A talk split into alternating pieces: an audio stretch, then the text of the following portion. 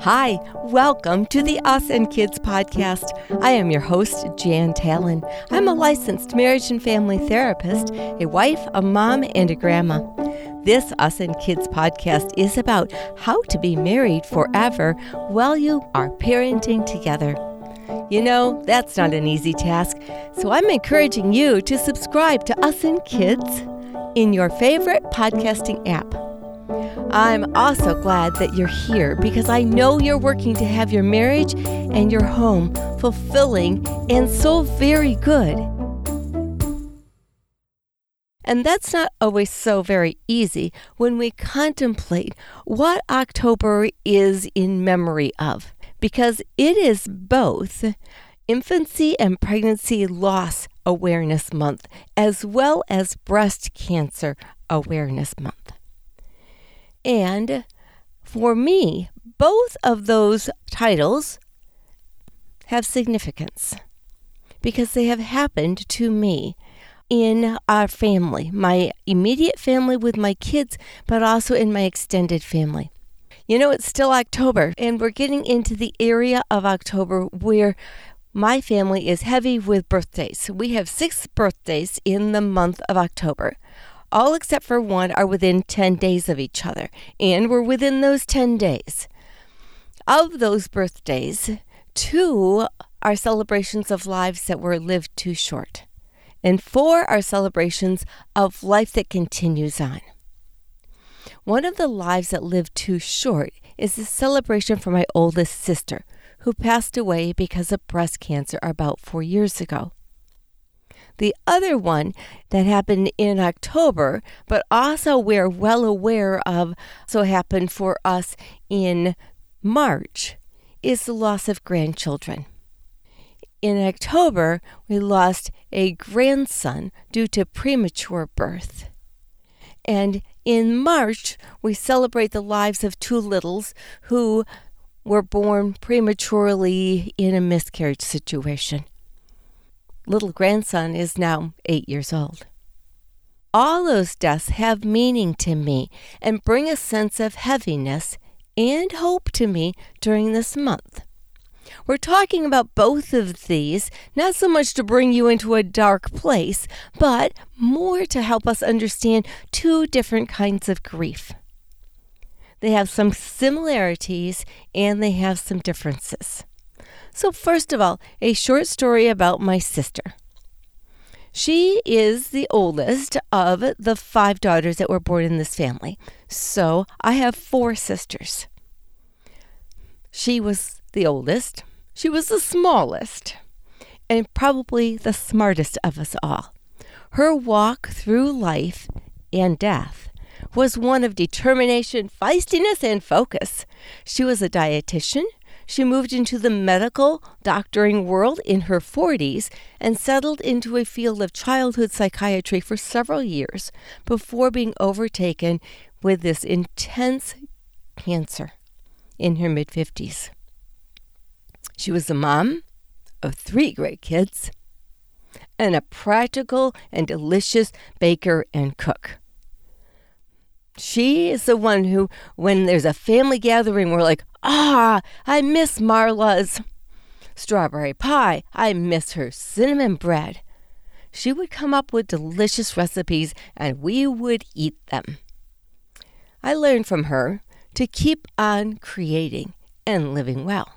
She learned and took each minute with joy, and she kept on helping others. Even when she was about to leave the hospital for the last time, because she was going home to hospice care, she was still wondering how she could take care of her teenage clients in her clinic. It was more about them than about her. The other story for October is about Will. And Will was born on October 9 but he was only 21 weeks old, perfectly formed, except for that his lungs were not strong enough to support life for more than three hours. We got to hold him and love on him and marvel at the beauty of his skin and the perfectness of his body and veins and shape. His mom's body had some trauma that created this early birth, and Will's parents knew he would not live well so allowed him to have a very short life. Will is also in heaven with some other cousins who were born way too early in a very sad situation where the twins went to heaven as well. Those are different kinds of death when we have a miscarriage or very, very early birth. We marvel at the miracle of creating life at all. And yet, as his grandma, Will's grandma, and as the twins' grandma, we miss them. We wonder what would it be like to have little twins running around. We wonder what would it be like to have Will around, about their personalities, how they would interact with the rest of the cousins, what it would be like within their family units. So, in introducing those stories that are a part of my life, I know you might have stories like that as well. And I wanted to talk for a minute because it impacts me that October has a Breast Cancer Awareness Month and Pregnancy, Grief, and Loss Month in the same place. Those are two different kinds of grief. And I know that many of you could well have someone that you know with the breast cancer situation or just a cancer situation, and also know someone who has experienced pregnancy, grief, and loss. So, I wanted to just draw you into my story a little bit and to help you understand your stories. And not just the story of their lives, but also how you carry death with you. It's important to be aware that if it hasn't happened to us, it probably has happened to someone around us. Grief doesn't just go away, it becomes a part of the fabric of our lives. And learning how to let it be a viable and real fabric is a valuable way to integrate it into life. So let's talk about these two different kinds of grief. First of all, we're going to talk about the grief from my sister's passing away. See, this was an anticipated grief because we knew as time went on that she was not going to be able to hang on to life. We could see the treatments were not effective enough. There were spaces of dismay. There was anger. There was depression, frustration, then hope, and then hope dashed over and over and again. And although not really ever ready for her life to be over, the understanding that her body was not going to hold on to life anymore gave room for more acceptance. I'm sure that you have experienced some of that as well. When we can see that someone's life is just not going to be able to sustain, that we move into a place of saying, we know they're going to die and it doesn't necessarily give our heart peace or comfort, but it gives room for our brain to begin to create a space to contemplate that thought and what it will mean for us and our well being. This kind of grief, where we can anticipate it, is still sharp when it actually happens.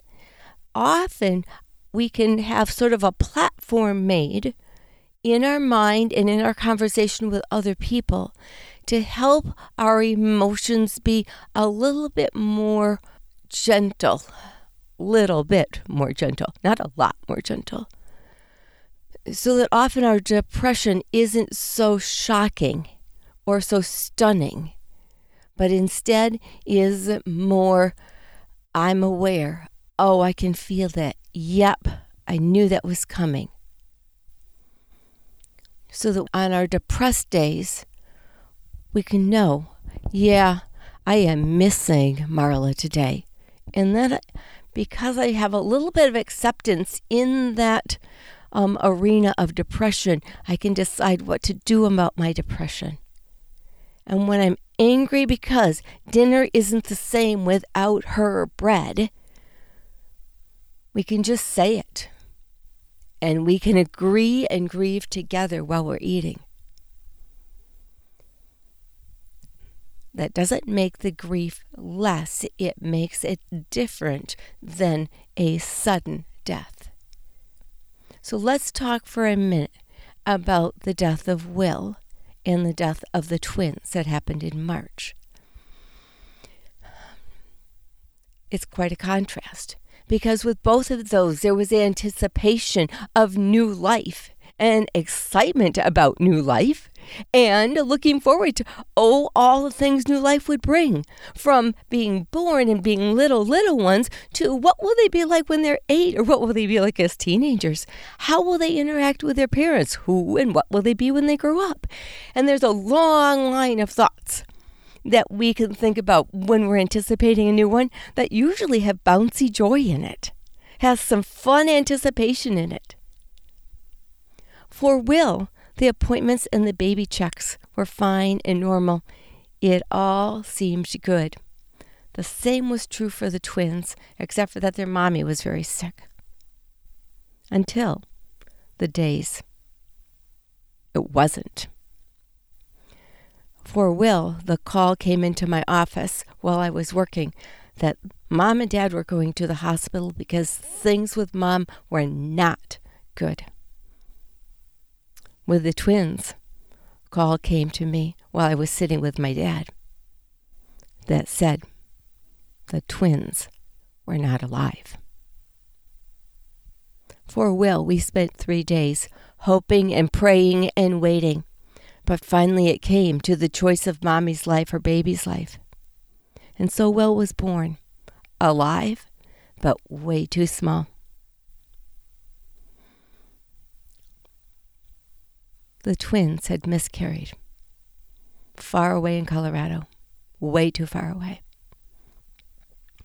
The grief here for these are different because it is so quick and comes at us in such an unprepared way, not just in terms of that we can't be aware that they're going to pass away, but also because we have all of this anticipation of what life was going to be that suddenly is not.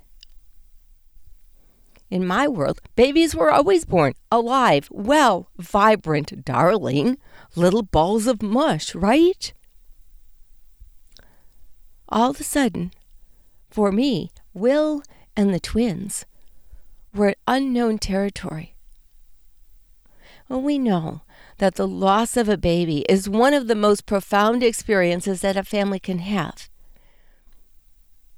However, we also know that the loss of a mom or a grandma is one of the most profound griefs a child and a family can have. So, when we look at these losses, it takes away our confidence that our bodies and our life will be as we think they should be. The loss of the anticipation of life with Will and the twins is a confusing thing to try to figure out because we had made our life path go this way, incorporating more littles into our life. And suddenly that is like a cliff and you can't go there anymore. This is the other path. And I don't like the detour. I don't like the detour of living without Will and the twins. It gives spaces of anger and of frustration and of sadness that can quickly come into our beings without any warnings. It's that sense of missing Will and missing the twins, even though we never got to meet them. So we don't have the stories we wanted to have, which is a different grief than being able to talk about the stories and the life we had with Marla, my sister.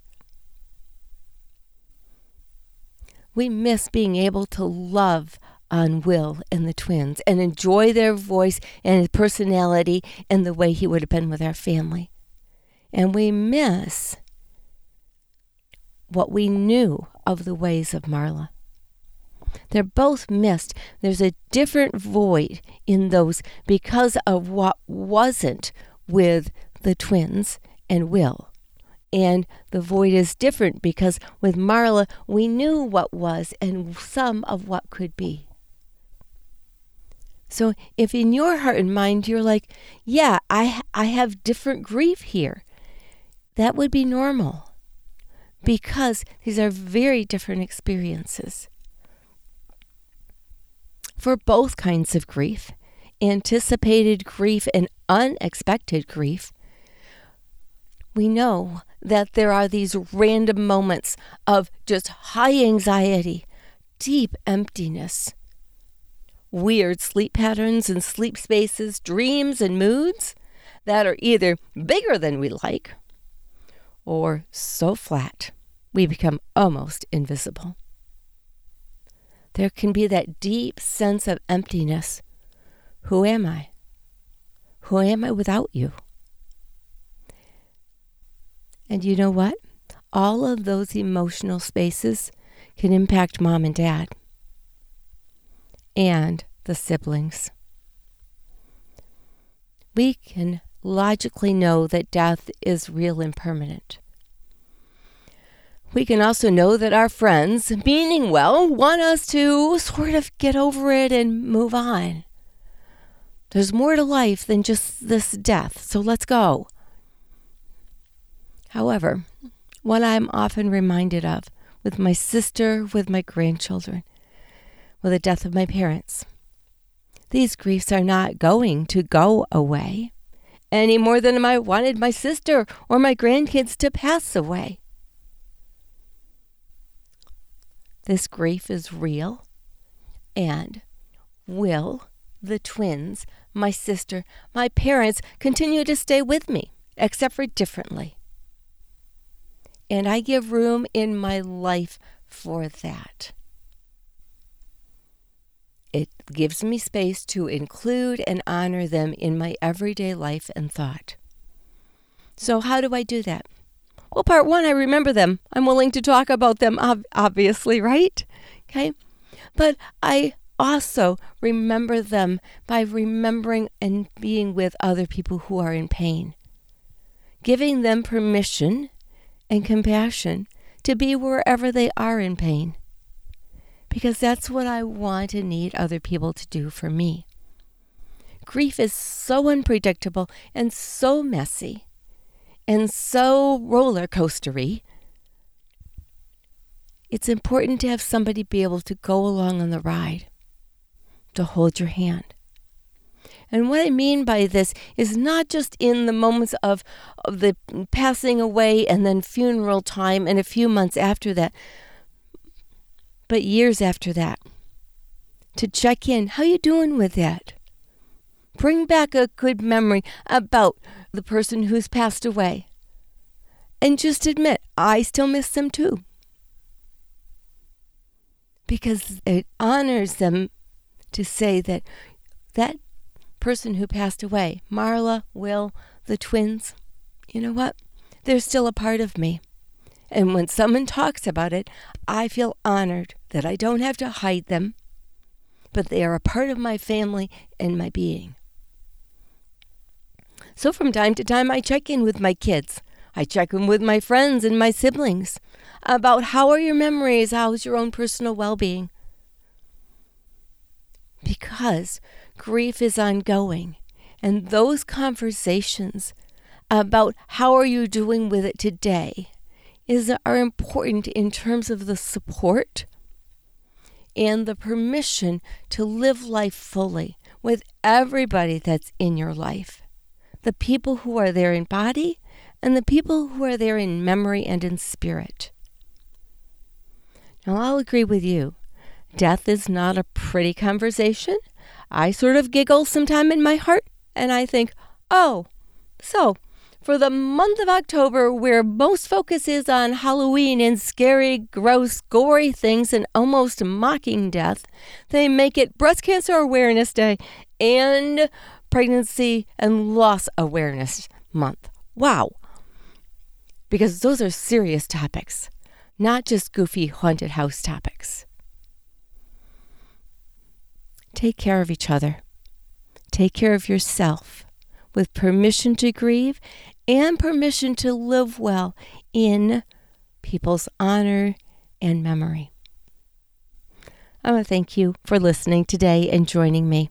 I know this has not been an easy conversation, but I hope it gives you a little bit of energy to grieve, to support someone who is grieving, and some awareness that it's going to be a part of your life.